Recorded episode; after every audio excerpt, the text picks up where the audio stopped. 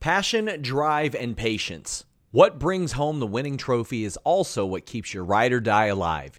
eBay Motors has everything you need to maintain your vehicle and level it up to peak performance. From superchargers, roof racks, exhaust kits, LED headlights, and more. Whether you're into speed, power, or style, eBay Motors has got you covered.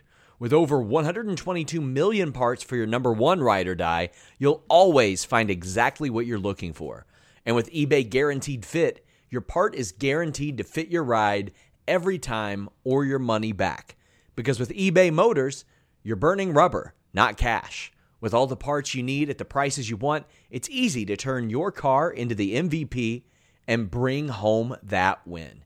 Keep your ride or die alive at ebaymotors.com. That's ebaymotors.com. Eligible items only, exclusions apply. Again, that's ebaymotors.com.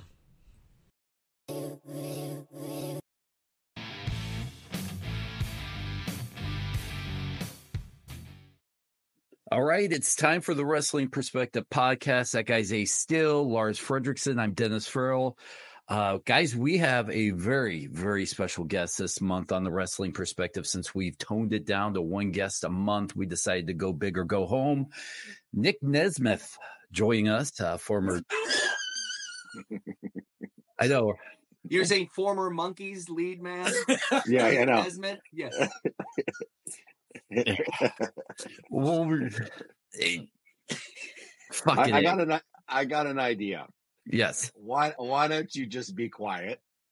And and Thank you. and thank thank God we got one of the the old monkeys. I just want to I want to let you know that I One know of the that you're part surviving of monkeys? The, the, what you're the last The surviving only. monkey. oh my God. I can't believe I did that. Try not to Sorry, swear. Nick. GD, Wha- GD. Okay, let's let. GD. I'm s- I'm very sorry, Nick, but we're Oh, gonna have to. I start again. apologize. I don't know what happened. We're All gonna- right, let's do. Let me uh intro Lars. You do You the. fucking dude. Come on, just look it up on Google, bro. Just I fucking did. Google it. Listen, Make a little post-it note. Put it on your fucking computer, I'm bro. a professional, Nick, oh, I yeah. apologize. and I'm a borderline idiot. So there's that. we got Peter Nesmith on the show today, Yeah. ladies and gentlemen. Take the last train to. Parkville Somewhere.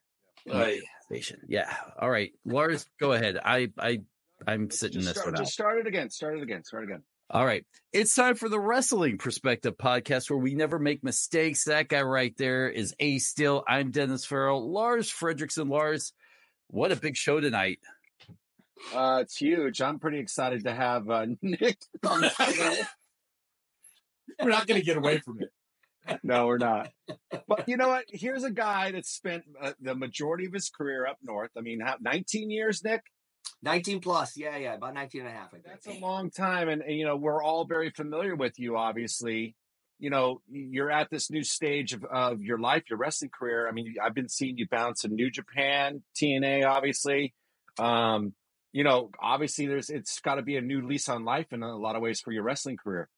Uh, it, it really is. Um, yeah, I, uh, I didn't come from independence. Um, I did. I wasn't like a legacy, so I've had a very weird go of it. So uh, I just was a college wrestler. Tried to let uh, WWE go. Hey, if you Google my name, I'm the all-time winningest wrestler at Kent, and I only did it just so you could Google my name and give me a tryout for WWE. so as as uh, much as I loved amateur wrestling, there was no man. I I was Division One, uh, Kent State University, not the biggest wrestling school in the world, but Division One, and our our dual meets would have eight or nine people at them, maybe at the most, and usually it was uh, a couple of the um, girls' sports that would come watch our stuff, so we would go watch their stuff if no one came to see them. So I was in this one world for 19 and a half years uh, just with WWE, and it was the greatest time ever. I had so much fun. I learned so much from some of the greatest. But all of a sudden, uh, maybe the last five, six years ago, eh, I don't know how much I can grow here anymore, how much I can help people out without diminishing myself. So I started planning on different ways of I've never been to Japan. I've never been to another company. I've never done an independent. How can I start setting up some blocks for myself to where it's not just someone uh, comes with an offer and I'll take it because I wasn't, you know, because I was doing WWE for 19 and a half years. It was how can I find the best possible mix of learning as I go and then still getting outside of my comfort zone. See if I can still go against people around the world that aren't in my bubble. And I'm just starting to do so, I think. When we talk about you on the podcast, I think most of the time we bring up the fact that maybe in the last 20 years, you are the greatest seller that we've seen come through the industry. Do you at times feel like your selling was so good, it was a detriment to uh, moving forward in that company? Like you were just looked at as a guy that was like, hey, I'm going to make everybody else look good because my selling's so good. But you guys are missing this whole other aspect of who I am. Uh, yeah, for sure, and and that's part of it. And uh, I I found so when I was first originally training, the timing is really weird. Real quick story off it. I got hired by WWE after my second tryout, and as I got in there, I'm five eleven. I, I was uh, wrestling 165 pounds in college, so I'm about 190 pounds. And three weeks after I get hired, uh, WWE sends some agents down to let everybody know from here on out for the next few years, everybody has to be six foot two or 225 pounds or something. And I'm like, hey, am I, do I still work here? They're like, yes, you're grandfathered in, you made it in. So that was one piece of it. And then I was, and then at that point, we were, uh, I was learning from Rip Rogers and Jim Cornette. And it's teaching you, and Rip Rogers is very open about it. He, he got fired about 37 times while I was in and out of OVW. but also, he was, he goes, I'm teaching you all the ways of when you get fired from here so you can have a living and make a living and be good at this everywhere else you go for the rest of your life. So I started learning the you want to let people up in the upper deck know that what's happening to your arm like that all the way around. Memphis, old school, let everybody know. And then you do the WWE style. And so as I had jumped into and embraced this, uh, like way in, like I want to learn five years and six months to catch up to everyone because of how I said earlier, I hadn't done independence. I'd only been a fan. So we learned, I'm going hardcore for six months. And then WWE goes, totally new thing now. Um, we're going reality based and no more overselling, no more do anything. And I had already locked that into my brain a little bit. So I wanted to stand out and be different, but also focus on selling because I thought everybody wasn't really doing it. And uh, someone who I love to hate, Randy Orton, is very good at his job. And at the time, he was a young, I don't know, really young guy, probably fighting for the world title. And everybody in um, Independence or an OVW uh, would watch him and go, okay, short black hair, black trunks, stone faced, act like a hard ass, don't sell anything, and I'm gonna be the next Randy. And I went, screw that. I put my blonde hair in pigtails, pink trunks. When someone punched me, I flipped over the top rope and said, I want to stand out because everyone is doing it this one way. So I think all those pieces, also while I'm trying to learn how to wrestle, made it stand out. So where some people go, hey, you have good psychology. Hey, you tell a good story. Hey, you can put a match together hey, if somebody gets hurt, you can take over, you can do anything. Um, I think it stood out the selling the most because one, uh, people, no matter what they say and what the story is or what they believe, in the ring, there's still this thing in the back of your head where you want to look strong. And sometimes that's detrimental to the business.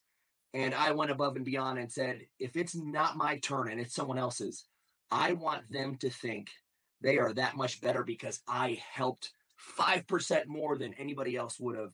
And then, of course, that did uh, to a point where they go, man, we love watching you take Sheamus's finish. So you're going to take it 500 more times. And you go, oh, okay, great. So that's, you know, upside and the downside. You get 19 and a half years. People start to realize how good you are and what you can do. But also, if you take a finisher better than everybody else, that's what we want to see on Monday nights, you know? I would say you rival Finkel, probably, don't you, for as long as you were with the Fed?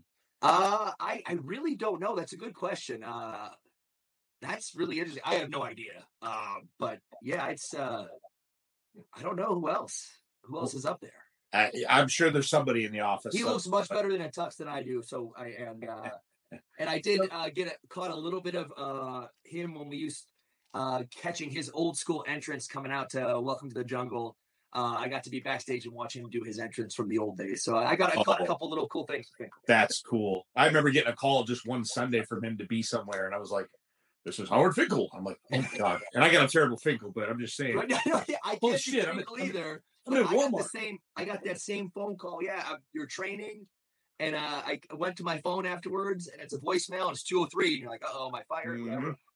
And it's he. That's when uh, he was in the office, letting people know that they're going on, you know, uh, Yeah. a dark match or going to Raw. Yeah. And he does it exactly like he's announcing Madison Square Garden. Yep. I Yep. can't get. I can't do it justice. Like this is Howard Finkel. You will be debuting. It's like, it's- and I saved that for eight or nine years. And one Sure. time switched over to a phone, it didn't come. But I, I had that forever. Oh, So another thing I got out of your what you surmised your career of 19 years really quick, but with the selling is that you took a chance. And you took a chance and you just stated and I remember this version of OVW, everyone looked like they were very much the same build. Everyone just looked like they shot people off the ropes the same. just technically, you know what I mean? Everyone went Benoit style. I do this, I do that. Like just for lack of a better, that became the blueprint for people and you took a chance. Did you take a chance just ballsy on your own? Or was it something like the urging of Rip that, you know, from Rip that said, hey, you know what? If you don't stand out, you don't try anything. Otherwise, you're just going to be run of the mill. And like you said, I'm not six two. I'm not this. I'm not that. What do I do? It's a little bit of both because I it's something uh when you do a bunch of homework for a lot of years and you figure things out, you're like, okay, this is starting to make sense to me. Here's you're you watching ways to have it work. But again, I was very new to the system. I was just a fan. So nobody in my family had done anything. I didn't know the ins and outs. I didn't know the formulas. I was just a fan. So I'm listening to this guy who's super crazy, but awesome. And you don't Yeah. know what's good and what's bad. And he's telling you to F off and he's also shaping you to be to have psychology for the rest of your life. But it was something that I noticed, and I go, man, I I definitely uh, fought with it in my head. I go, I know this is going to stand out, but I also it's either going to hurt me or it's going to have a bunch of guys here want to work with me. But also, uh, I'm in a developmental, so wanting guys to work with me here does that really translate to when you go to actual TV or Raw or something? So it was something that I always thought about, and I go, screw it. I'm confident enough that I am going to work hard enough to be as good or better than anybody here. So if I can be as good and figure out all the other steps, and also when I take a finish, it looks like an MMA finish. I want people to believe that part, but also know that the rest of it was just as good or better than anybody else, all while I'm trying to figure out what you're doing. I knew I was kind of you're not giving something away, but you're it, it is it is a little bit of a risk. Like, ah, I'm not gonna look strong. And in the back of your head, we need somebody who's strong, especially if you're 5'11 and we're trying to find a world champion. You're not gonna be that guy if you're just bouncing around.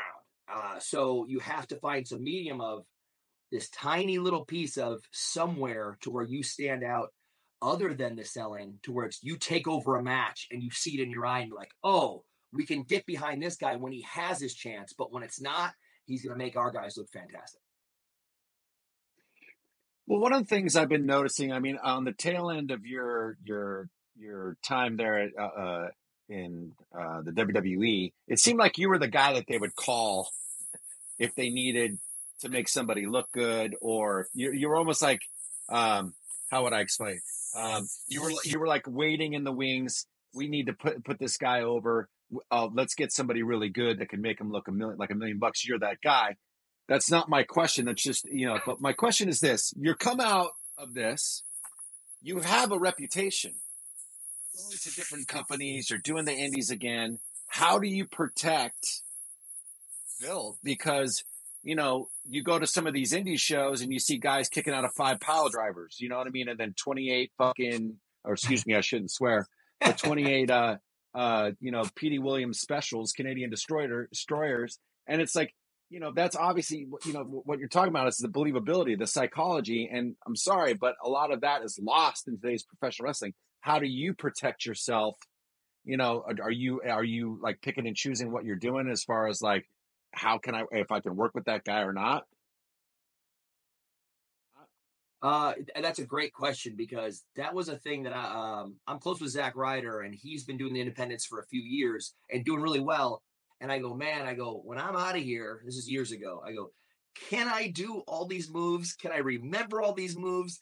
Am I to take three power bombs and nip up and go, yeah, and then go into, I go, I don't think that's for me, but also I've, uh, a little bit in the bubble of WWE only. You go when you go to a different show, if you go to a TNA or you go to an independent, and that's what their product is. It's up to me to be able to put myself into there and and find a way to adapt because that's what I did for 20 years. So um psychology wise, eh, I, I do see things like that. You go, oh man, how how do I put myself in this situation? But also you can do a point where you do have that equity built into you to where I can have my style of match still adapt to whatever company I'm in at the at that time and go this is the product that this independent is giving am I going to adapt to it somewhat and then still show you all the things I can do? Absolutely. Mm. Uh, but I had a real issue. I go, man, I go, I'm used to doing my thing, laying there, slowly pulling myself up, getting to a point where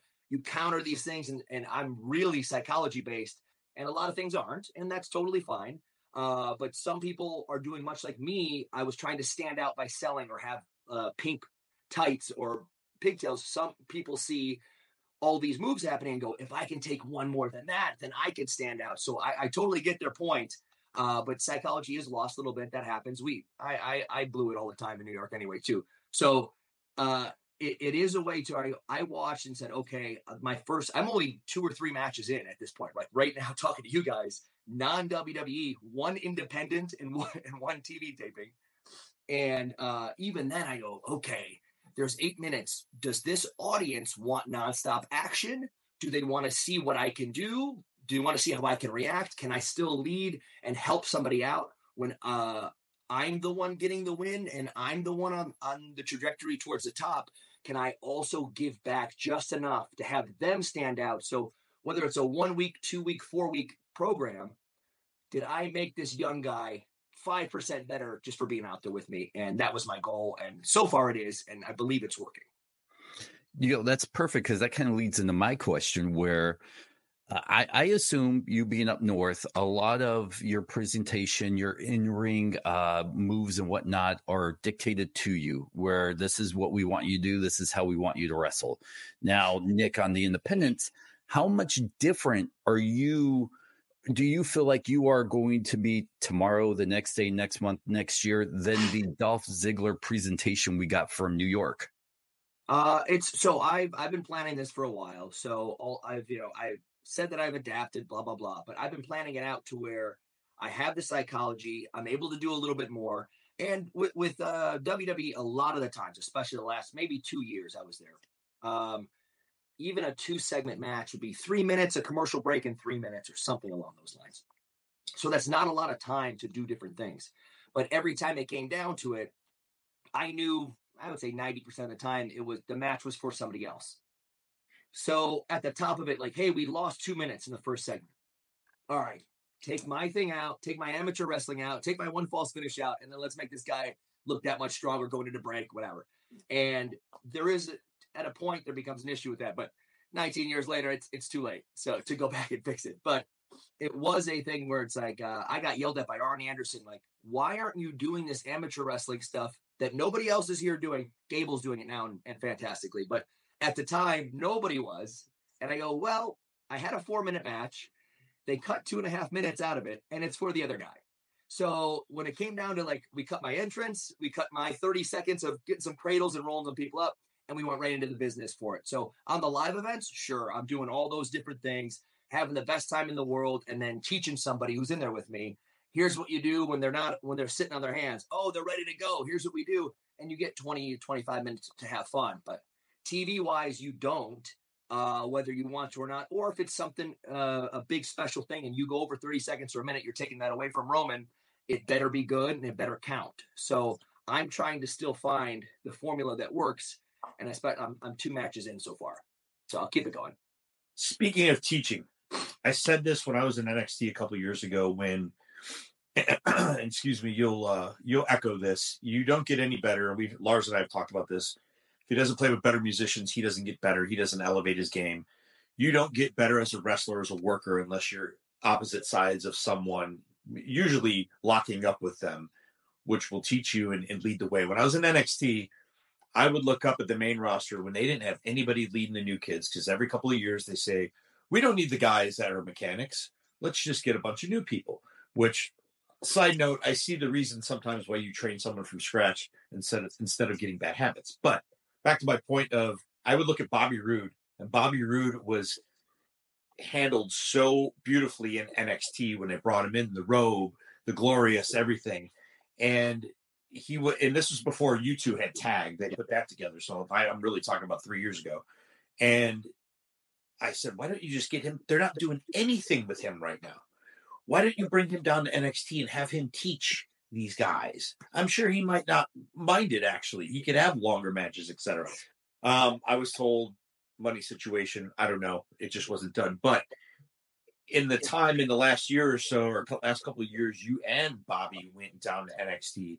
Then you got to work longer matches. I mistake me. Correct me if I'm mistaken, but did you hold the NXT title for a second? Sorry, my Yeah, my yeah. history, but but but yeah, but how did that feel to you to grab someone young and teach and walk them through and learn and like like actually you you are the ring general completely right here. Not that you weren't Uh, before, but you know what I'm saying. Yeah, no, no. I, uh, real quick before I even get into that, uh, Roode's Roode's the man. Uh, he's so good, and un- unlike me, he's gonna be perfect in a producer role because Yeah. I can't do that. I can help behind the scenes, and when someone comes up to me after the match afterwards, or I can pull somebody aside and say, "Hey, this one little thing I saw that I love that." Um, Roode is an a, uh, an actual grown up, so he can wear the suit and do everything else. I can't do any of that stuff. Uh, I haven't had a real job since I was twenty or something, but still. Uh, it, it was great too because a lot of times you go, "Hey, we're we're really looking forward to you helping this guy out," and it's like they're half bullshitting you because they just want you to let him get more in a match. In this situation with NXT, it was genuinely, we love this Steiner kid. Mhm. He's there with a bunch of young guys. Can you go help? And it was a genuine ask. I go, oh hell yeah, I love this. And Bob with me, so we can even just putting things together. Bob can like, uh, Roode can add a point and or let uh if I can't explain it good enough, you know, Steiner can be like, "What about this?" And he's like, "Here's why we're doing this, and here all these different pieces." And then actually being in the ring, actually having a televised match, and then having the time that's not three minutes, you have 19 minutes or something. You're like, great.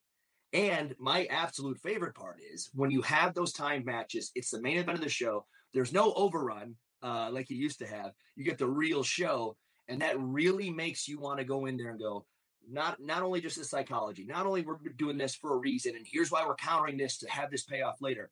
When you get to a point of, hey, uh, the match before you went four minutes heavy. Sorry, your 19 minutes is 14 and a half.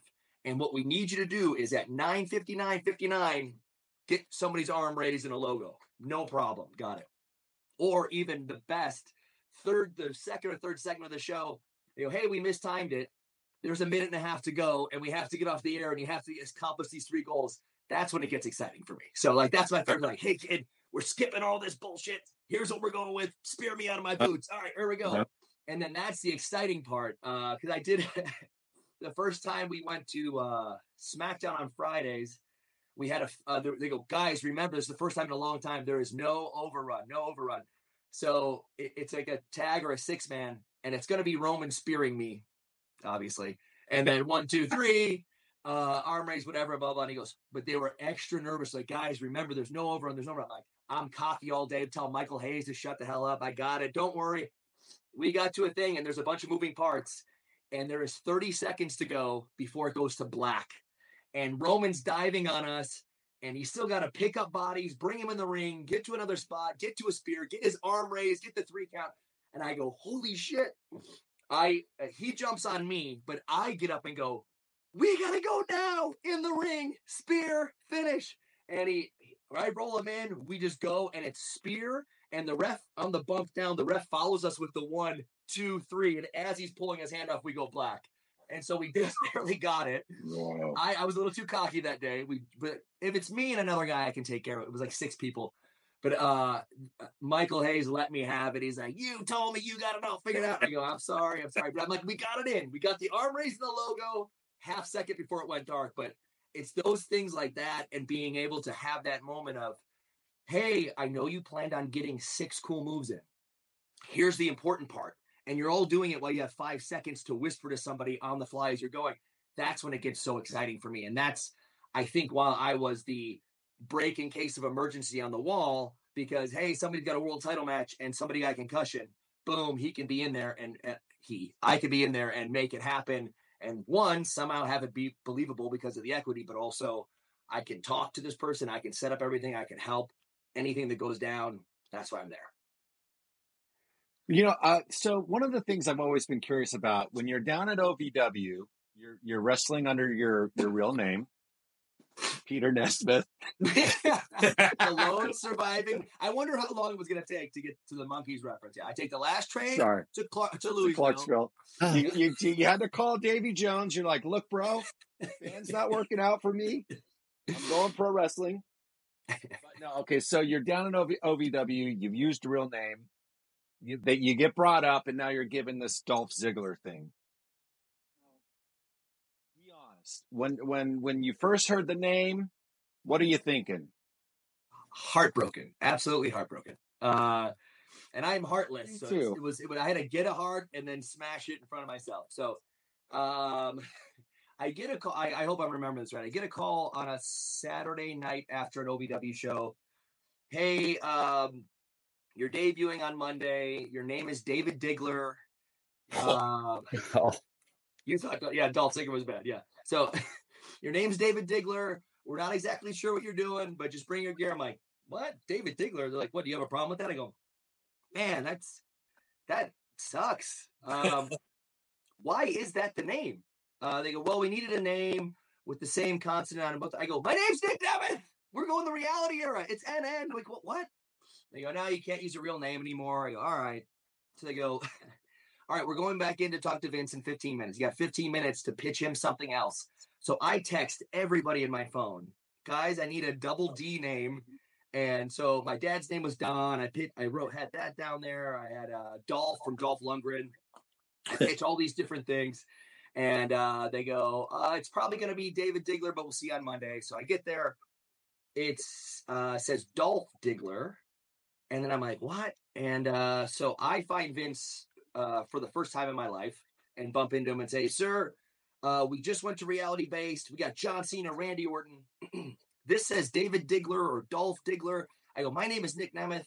You can Google my name. Uh, I broke these records. I would love to be the best possible reason that you have like legitimacy in this new era." And he goes, "Nope, Dolph Ziggler stands out. That's it." And he walked away, and I went, "Okay, here we go." But it was, uh, it was, wow. it, it was heartbreaking because uh yeah I, they had told me um a couple uh before before even the spirit squad stuff they said we really like you're an amateur wrestler uh at the time a lot of people they were very uh batista had a bunch of tattoos so uh, much like randy a bunch of people were doing tattoo stuff and they go you don't have any tattoos you're an amateur wrestler you're a clean cut kid we want you to be uh kurt angle's understudy and i'm like this is a dream come true Wow. this is the best and then you get a call that says you're David Diggler and we don't know what the hell you're doing, and you go, ah, you know, what am I going to do? But you, they, Yeah. uh, now it's weird to hear people say Nick because I heard Dolph for 20 years. Right. Right. Right. right, right, right. You know, um, after hearing that story, I wanted to kind of backtrack a little bit towards your stand up comedy routine. Uh, I'm huge uh, into the stand up comedy. I, I guess I like the kind of the knower name guys like, um, uh, God, who do I like? I, now I'm blanking, but give me a They're second. so as I- no name that you can't even think of them. That is hardcore, bro. give give me a second. I, want to get my question out before I start name dropping comedians that I like and forget about my question. But uh, you know, you you were doing all this stuff while in WWE. You kind of stepped back, focused on your career. Now that you're on the indie scene, is this something that you're going to dive back into? Because I I enjoyed you on the roast battle three, I believe it was. If I'm I, I forget which one, but yeah, I, I was I was very lucky. I got to do a, a roast battle on Comedy Central with uh, Sarah Tiana, who is someone that um, love Sarah. a, a, a headliner around the country, and we just became friendly just from hanging out at the comedy store in LA. And um, me weaseling my way into comedy shows I shouldn't have been on. And we we set up a thing where she was like, "Well, you have this following, you're trying to figure it out, and we have a good camaraderie. Let's do a thing where I'm middle for you, and I do 30 minutes. And since you only have 10, we'll do that. We'll have an opener. I'll do the the big chunk of it. We'll get you in the main event uh, because that's likely what the people are there to see. And then we have good camaraderie, and then we'll do like a 20 minute Q and A, and we'll kind of riff and play off each other. and it slowly melted into this like really fun show that we were selling out. Uh, it was pretty cool, and I'm doing this all while I didn't step back from WWE. I just they weren't using me on all live events, so I said I don't know what else I can do here to grow. I'd be ready to go. I could wrestle for the world title on Sunday if you want me to, but Thursday, Friday, if I'm not booked, I'm gonna book something, uh, you know, at the comedy store. So I got into that. I'm I'm at like when we first started, I think seven, eight minutes of my ten because I ran through it all nervous, didn't know what the hell I'm doing, and we got to a point where after a couple of years, we could do. I would check my schedule, and even if I go, if I got a call last minute um, in New York to go somewhere the next day, I could still be okay because I would do a comedy shows on Wednesday, Thursday, something like that unless it was blatantly blocked off or everything. So we had a fun time. And after a few years, we got to a point where she was only doing about 15 or 20 in the middle. I'm doing 15 or 20 at the end. And then we have all these different pieces that go with it. And I think by the time we did our last show together, I was doing about 30 minutes. I wouldn't say it's a tight, awesome, you know, for the Tonight Show, but it was 30 minutes of stuff that, and I could modify it to where if I came out and didn't see a bunch of wrestling shirts in the crowd. I could tell Chipotle jokes or Tinder jokes. But if I walk out there and it's just WWE shirts, I go, okay.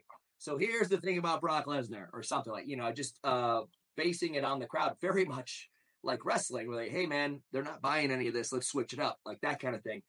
So and I go, this can only make me better improv wise and make me a better wrestler. So I'm helping myself out. I'm not I'm not falling down or doing headlocks and still getting uh, more comfortable on the mic, getting more experience, and then always be ready to go in case you know uh, the writing on the wall looks like I'm there to help everybody else out. Let me start doing some other things so I can be constantly trying to evolve in some type of renaissance man where I can go do a movie if you want me to. I can do a TV show. I can go on Fox News and talk politics. I can do stand up comedy. I can tell you about uh, NASDAQ that morning. I can tell you why our stock is trading at 2020 instead of 1950. And so when you can do all these things, you go, I'm doing all this just to be the best possible WWE superstar. And whether they want to or not, I'm bettering myself while I do it. And to kind of follow up, guys like Ryan Sickler for me, Jimmy Pardo, two huge guys I'm a big fan of. Do you listen to a lot of comedy podcasts? Are you even a podcast listener guy? I almost listen to zero, like zero. if someone tells me something, guys. I go, you know, huge respect for everybody that's involved. Uh, no, he I only just, listens. I, he only I listens to the Monkees, circa 1961 to 67. A 33 record, and it's just, uh, yeah, it's the famous podcast, Last Train to Talk, Zero Pod. I I listen to nothing, and if someone goes, "Hey, I want you to listen to this, this uh, podcast," I'll be like, with our phones now, I go screenshot the video and or the 90 seconds of audio because I'm not doing it. Um, I really don't, but I I do. This is a favorite thing for me because I got to uh, there was a um, I think Netflix gave out about 5,000 comedy specials a couple years ago, and 4,987 of them, I was like, a couple minutes in, and I go, what can I do to find something better? So comics that I liked or didn't know, I would follow on Instagram. I don't do TikTok, which is probably the better way to find them. But I, if I saw somebody putting a 30 or 90 second bit out, I go, oh, that's pretty good. New follow, great. Okay, hey, they're appearing at this show, great. Oh, they're on this guy's podcast. Well, maybe I'll find out one day. So I would do all these different things, and there's people that I bumped into in New York that were doing like Sam Morrill. He's really funny. Uh, I love him. And it's just there's so many people out there doing things, and I don't really do the YouTube people. I don't really know them. Maybe I'm probably the generation that's a little bit too old for that. So the TikToks and YouTube is not for me, but people that are 20, 30, 35, 40 I'm following them on Instagram, and then you find them out, and then you watch their sets, or you can find their, and I go, that's who I'm gonna go find their uh, Netflix stand-up special or something else because I was getting kind of turned off by a, a lot of them. Sadly. I've got pure wrestling questions. Finally. Yeah, you're loving that, right?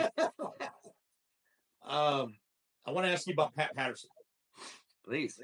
Um, he when I was at NXT right after he passed, and one of the coolest things I don't know if I've ever talked about this, but we were putting stuff together for the day of TV, and all of a sudden on the Tron in in the little arena, and I'm telling you, the world stopped, and they put up the uh, back alley match with Sergeant Slaughter and Pat, and all of us, including Hunter, everyone, Regal, we just sat and watched wrestling. It was the coolest thing I'd ever seen. I felt for the people around. I never worked with them, cross paths, of course, at some point, but never worked with them close. Never got to know them. Just know the legend. Give me some some memories of Pat. Man. Any, anything that pops to mind. Uh, I have so many. I was, uh, man, every time he was there, he would sit in catering and tell me probably the same five or 10 stories for 10 years in a row, which was, was the best because that that's, he's like, he's basically, uh, he's like a, a Bill Murray's character at like the lounge singer, but in real life, and he just he, he wants everybody to be having fun and he wants to tell a joke to an entire table and then go right into a song it's it's Yeah. very much i never put that together the, bill murray's lounge singer but it, it's so perfect uh because man he knew knew so much and he was his was focused so much on psychology and moments and getting crowds to react and we would argue all the time in the best possible way but it would just because he would be like, "You gotta lay there for two minutes and let them feel it." And I go, "Pat, the whole match is three minutes. I can't lay there for two. So you're you're trying to like let him know that it's you know it's 20 20 times, but that psychology and all the stuff that he has, and the one thing he yells at you about, you think you have a perfect match, and you come back and he goes, "What the hell was that?" And you go, "Ah," and it was the best because I knew he was. It was coming from a whether we yelled at each other or not. It was coming from a. Uh, I want you to be the best, and the only way to do it, you got to get yelled at. And you're like, okay, got it. I love that. And it just and something he made clear very few, uh, several times before we got really closer, was he goes, I don't care if I like you as a person or hate your guts. There's something there with you, and I'm trying to bring it out to make it this much better for the whole show. So he goes, if I hated your guts, I would still do the same thing. And then that's, but we were becoming friends as we did it. But man, every time, and the the most famous line that I luckily he stopped using on me after about a thousand times and would just i watched him do it about 10,000 times was in catering he's in the middle of telling me a story someone will come in to interrupt and he'd be like oh hey it's you. You know who was asking about you? And they're like oh who? He goes nobody! And i watched him do that about 10,000 times and laugh his ass off and even some people he had done it to 10 or 15 times over the course of these years I knew it was coming. They knew it was coming, and we would have tears in our eyes laughing. Uh, and there's a million other jokes that I can't repeat right here, but the it would be the best. Like he wants to have a good time. He wants to be on stage. He wants to be a wrestler for the rest of his life, and he was. And that's what he would go on cruises just to do karaoke and tell jokes in between because he wanted to be on. He he has that thing that we all have in our heads of like, I want everyone looking at me doing what I'm doing, and I'm great at it. And isn't this great? Like everyone else came up here and sang songs. I'm telling jokes and acting like Johnny Carson in between. Isn't my show better? And it's because we have this thing in our minds that we have to be great at it and have everyone look at us. And it's just, uh, I I got to be really close with him for the last man ten years there maybe, and it was so good to when something special happened and you could come back and I could still get yelled at, but he would still say, "Hey, you got this thing here and this thing there." and it just it makes you that much better long term when you're like not only do i want it this to be awesome not only do i want this to steal the show tonight and then have vince go why isn't this guy the world champ you got to go back and explain to pat patterson who has done everything in his business and he's sitting there like this and you got to explain to him why you didn't do something that you both knew made sense so you got that in the back of your head and you get there and then everybody would sometimes get that applause in gorilla and sometimes it's bullshit and sometimes because the guy you're the match with is their guy or something, or it's the real one where they go, "That was awesome," and you get those applause and you're high fiving everybody, and you get a big hug from Pat, and then he'll be like, "We're gonna talk later. You got to think you fucked up, uh, messed up, sorry," and you go, "Damn it!" and you're like, "Okay, great," and you just have that moment of you're never good enough in a positive way because you're like, "How do I get back there and fix that one little piece this time?" And then when I do, there's some other little piece, and it's just a perfectionist. I want to stand out. I want to be the best. And you have it. You'll come back, and every once in a while, you get that big high five or the hug, and then, uh, or he'll, and he'll cut you some slack and wait a day and be like, "Hey, listen, watch this part." You kind of mess it up. And you're like, "Damn it!"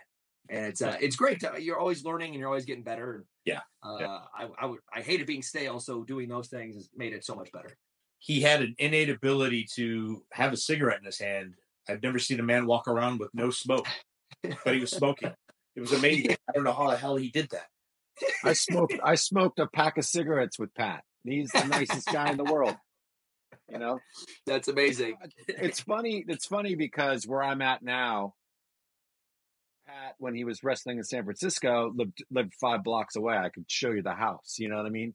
Um, so for my last question, it's kind of a two part question. Now, now, and I want to bring it up into the now because I know we've been harking back to your career, your comedy stuff, but like, let's talk about where you're at now. I know you're only two matches in.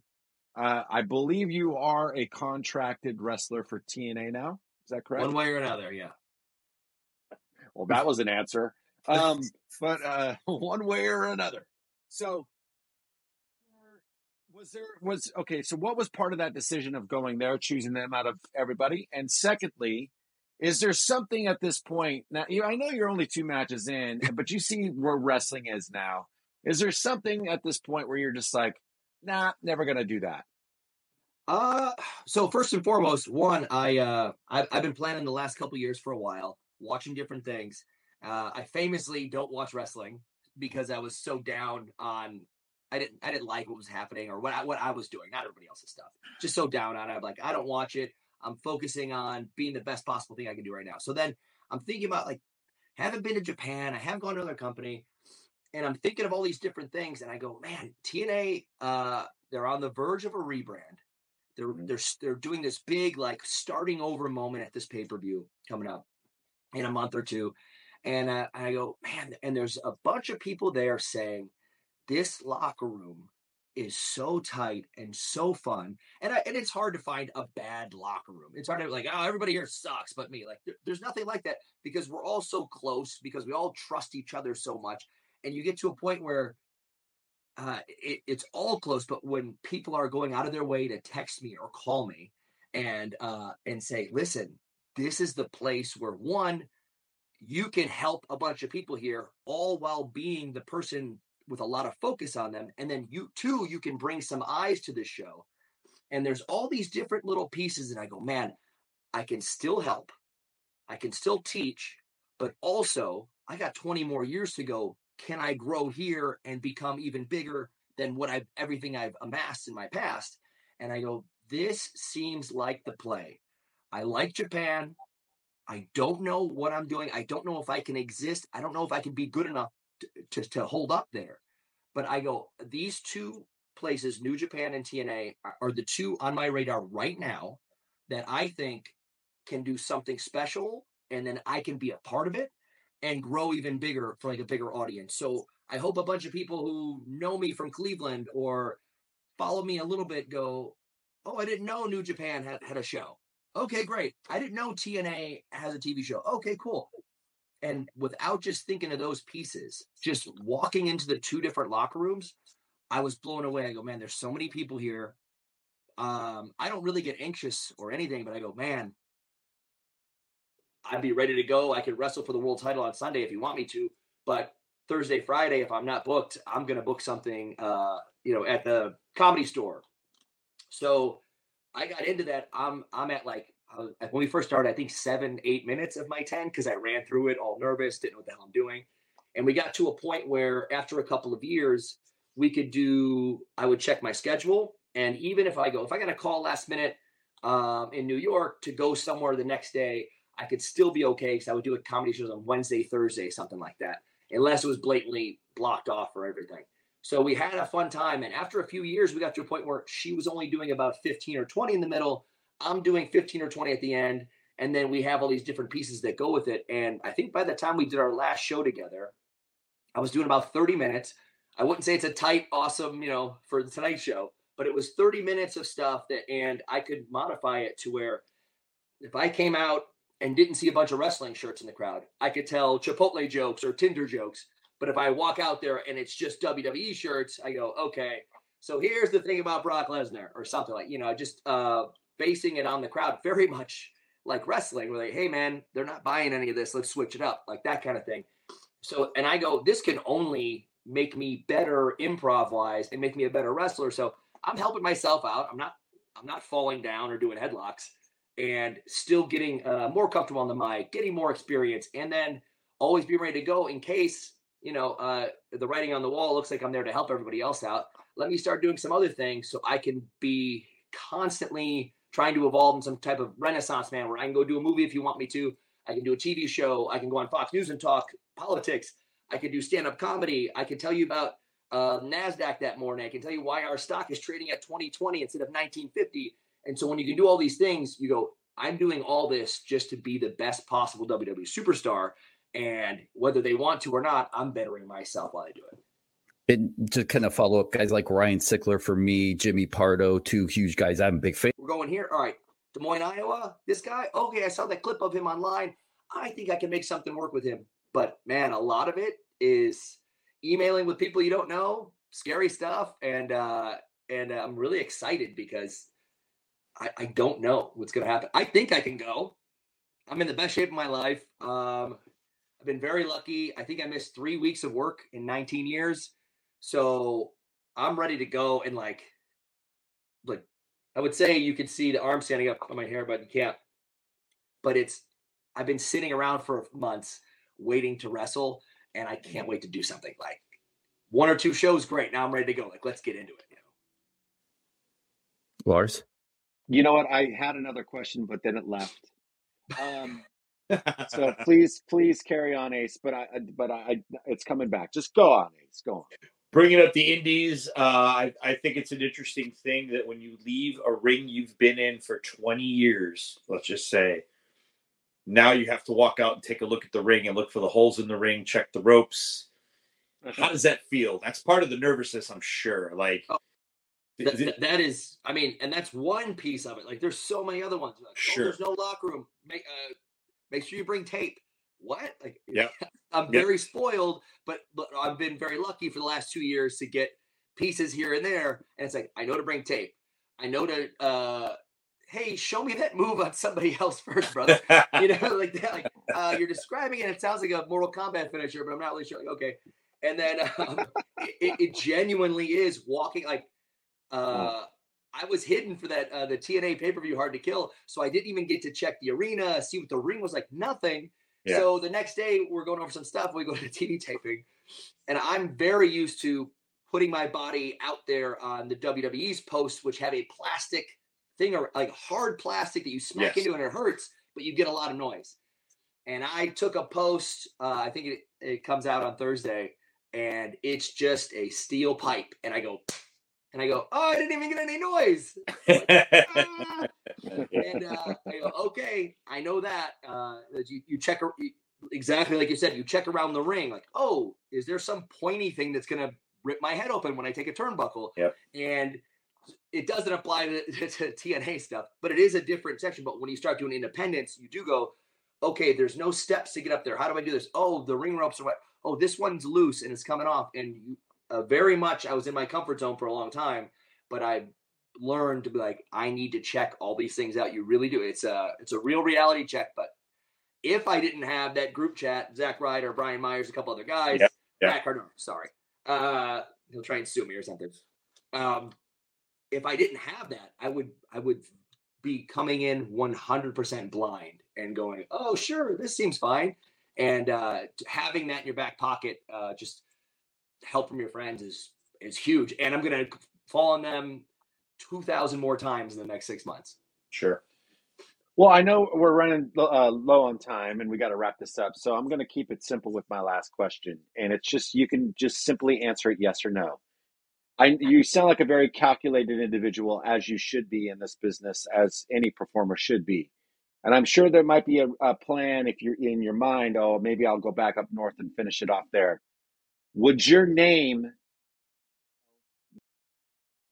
would that have a factor going back? Hmm. That's interesting. Um I don't think so. I I uh, I am calculating. I'm planning out the next couple years, uh, but the next few years uh, really don't involve New York in any way, shape, or form. So it's not a um, I'm going to do this just so they want me back. It's I'm uh, I asked to leave because I I feel feel like in the position I'm in, there's nothing more to accomplish. So it, even if the world becomes set on fire by how awesome I'm doing, um, it's not to be like, see guys, oh, it is to say, see guys, but it's not to say, see guys, I'm coming back. it's just to this is a totally different chapter of my life. I'm looking to do this for the next 15, 20 years if I can make it work. Uh, and as much as I do calculate and and uh, I'm really thinking about all the moves, uh, that's absolutely not one. But the, the name is interesting. Like, yeah, what would I do when I go back there? Like, do I become Cactus Jack and come out and uh, come back as Mick Foley and come back out as uh, well, I mean, because I mean, here's here's the, the reality of of the situation is is that you're pound for pound one of the best pro wrestlers out there, straight up, and you're gonna be a name with your real name and make waves with that. You already have. It's already a proven factor. As a matter of fact, I think you're way more palatable to people because of the name. You know, I feel I feel like honestly, Dolph Ziggler, even though you made it work because you know you you you have that talent, that was your biggest detriment, and that's just my opinion. You know, of a wrestling fan watching wrestling for 40, 50, 50 years, really. So it's like I'm well, forty. Let's not split myself too much, but but you know what I'm saying? It's it's and it's I, and I'm very opinionated. and I don't really care because I can back it up. But my point is, is that like that was like the one detriment to everything ever. Like a, a collegiate wrestler who was a, a supreme badass. Like, like if I'm gonna get in a fight out in the street, I'm gonna call you because I know you're gonna just tackle some dude and it's gonna be over in five seconds. But do you understand what I'm saying? It's like, like if if it was me, I'd be like, blow me. it's it's Peter Nesmith. Anyways, I digress. I digress. No, uh, I as much as that name was, I think it was just to stand out. And he, here's what I, my thinking really quickly was: Vince or or the team or whatever was like, the guy's height. He doesn't really know anybody. We don't have anything for him. He's not a legacy. Blah blah blah. He's not coming from the independence and doing a certain thing. He goes, Uh, I'll have a, a uh, give him a name that stands out. He's probably a fast learner, but the height of his extent will be wrestling on superstars and helping somebody win and go do something else. So I feel like that's what the plan was. And very quickly, I hope it was realized that like, oh, he's a fast learner, he's really good, and he can do some special stuff. And quickly, I was into some things, but you can't just go, oh, I mean, you can go, hey, Kofi doesn't have a Jamaican accent anymore. Anyway, here we go, and you you can do something like that. But uh, there was a point where I was like, hey, do you think that we're actually doing something with me now instead of just like having me get beat up? Maybe you could switch a name or give me a moniker. And like, nope, it stands out. That's it. So I took. So it wasn't just the name that was a little bit of a detriment. I think no matter what, it was the part where I lost 96 matches out of 100 every time. I feel like well, that's the bigger dagger to me. Yeah, so but go, but if you were to come back, is rough. But I lost so many matches. I, but I, I think people can look over that. I think real true wrestling fans that see what you bring to the table can overlook that. I, I would just think because in today's modern world where you don't have a Vince McMahon at the helm, you got an actual wrestling guy who understands that it's pro wrestling. I mean, we're hearing things on that TV show we haven't heard for 25 years why it sucked prim- a lot of that time. So it's like now it's making this turn and it's actually real believable stuff because there's a wrestler, you know, calling the shots. I would, if I'm a wrestler, it's like a musician seeing another musician. I can go, Phil Demmel is a great fucking guitar player. Kerry King is a great guitar player. Steve Wales is a great guitar player. You know what I'm saying? Dolph Ziggler is a great wrestler. You know what I mean? Like, yeah. you know, obviously you're not that guy, but you know what I mean? It's it's like I'm going to bring him in because I know what his value is on a wrestling thing. You know what I mean? Because that's yeah. what it seems like they're valuing people now, not just entertainment. Look at us, you know, right. the Miz and things like that. Like, you know, I mean, if you look at it, it's becoming more of this real thing now. So that's why I say it. But you no, know, I, I, I just. That makes sense. I get that, and I and I like. I, I'm lucky. I'm fortunate as hell. Uh, I can do amateur wrestling with somebody and I could do sports entertainment or I can find a mix based on the show, based on the situation. Uh, I love that I, am able to do that because of all the experience that I got in New York and everything that I got to learn, learning from Pat, learning from some of the greats. And it just, uh, I was spoiled with my, my learning. So I, I think I have a lot to give either way, but I totally understand what you mean. Like I, uh, I think it'll be, it's funny. It's funny hearing my real name. Uh, so I, I've been focusing on I just say wanted man because I got this trademarked. I, I want it to be a thing because hearing my like name that. now is is so odd to me because that the first 10 years of hearing Dolph Ziggler, I'm like, what? But now I get to a point, I'm like, they're, TNA, they're chanting Nic, and I go, oh man, I, that's gonna take some time to get used to. And it's so weird. That's a name I was fighting for for 20 years. But having all that experience and the and knowing where you you can help no matter what the situation, whatever your name is, it doesn't matter. People know we know you, we know what you can do. Can you come help our place? And I go, you bet your ass I can. Yeah. Where can people find you? Do you have any upcoming bookings? Stay out of my house. Uh, I'm sorry about that, by the way. Yes. New security. It's all. It's all set. It's fine. Uh, what? I'm so sorry. What are you at? Like social media stuff? Yeah, sure. I mean, I did have my Monkees 45 I was trying to get autographed in all fairness. So I did not need to overstep that boundary between us. uh, yeah, I, I took so um, right after um, I got released WWE. I took a little break from social media, which was uh, awesome. I still like read all my news on there. It just it was it was nice to take a little break. And now I get to promote uh, TNA or New Japan stuff that I'm doing. So yeah, uh, it's at Nic Nemeth and at Nic T Nemeth uh, currently because uh, on Twitter I was at Heel Ziggler for about 15 years, and somebody else has my name. So got a little T in there. So at Nic T Nemeth on Twitter and uh, at Nic Nemeth on um, Instagram. And uh, in between jokey, fun stuff, I just, you know, hey, come check out uh, TNA Thursday nights on AXS TV. And then I'll I'll put like a picture of Fletch or something on there, or Guns and Roses or something. All right, uh, guys, this was a great podcast. Uh, thank you so much for taking time out of your night to come talk TNA, independence, everything you have going on, Nic. Uh, Lars, Ace, anything before we end this?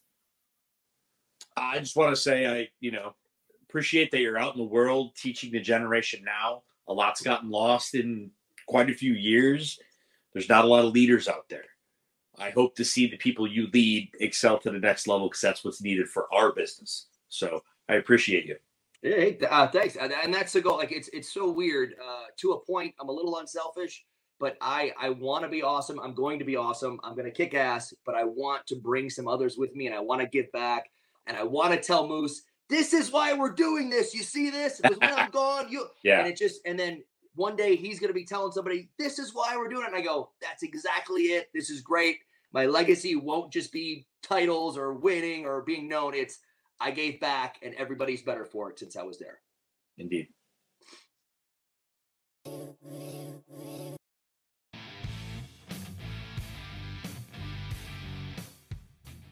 Say goodbye to your credit card rewards. Greedy corporate mega stores, led by Walmart and Target, are pushing for a law in Congress to take away your hard earned cash back and travel points to line their pockets. The Durbin Marshall credit card bill would enact harmful credit card routing mandates that would end credit card rewards as we know it. If you love your credit card rewards, tell your lawmakers hands off my rewards. Tell them to oppose the Durbin Marshall credit card bill.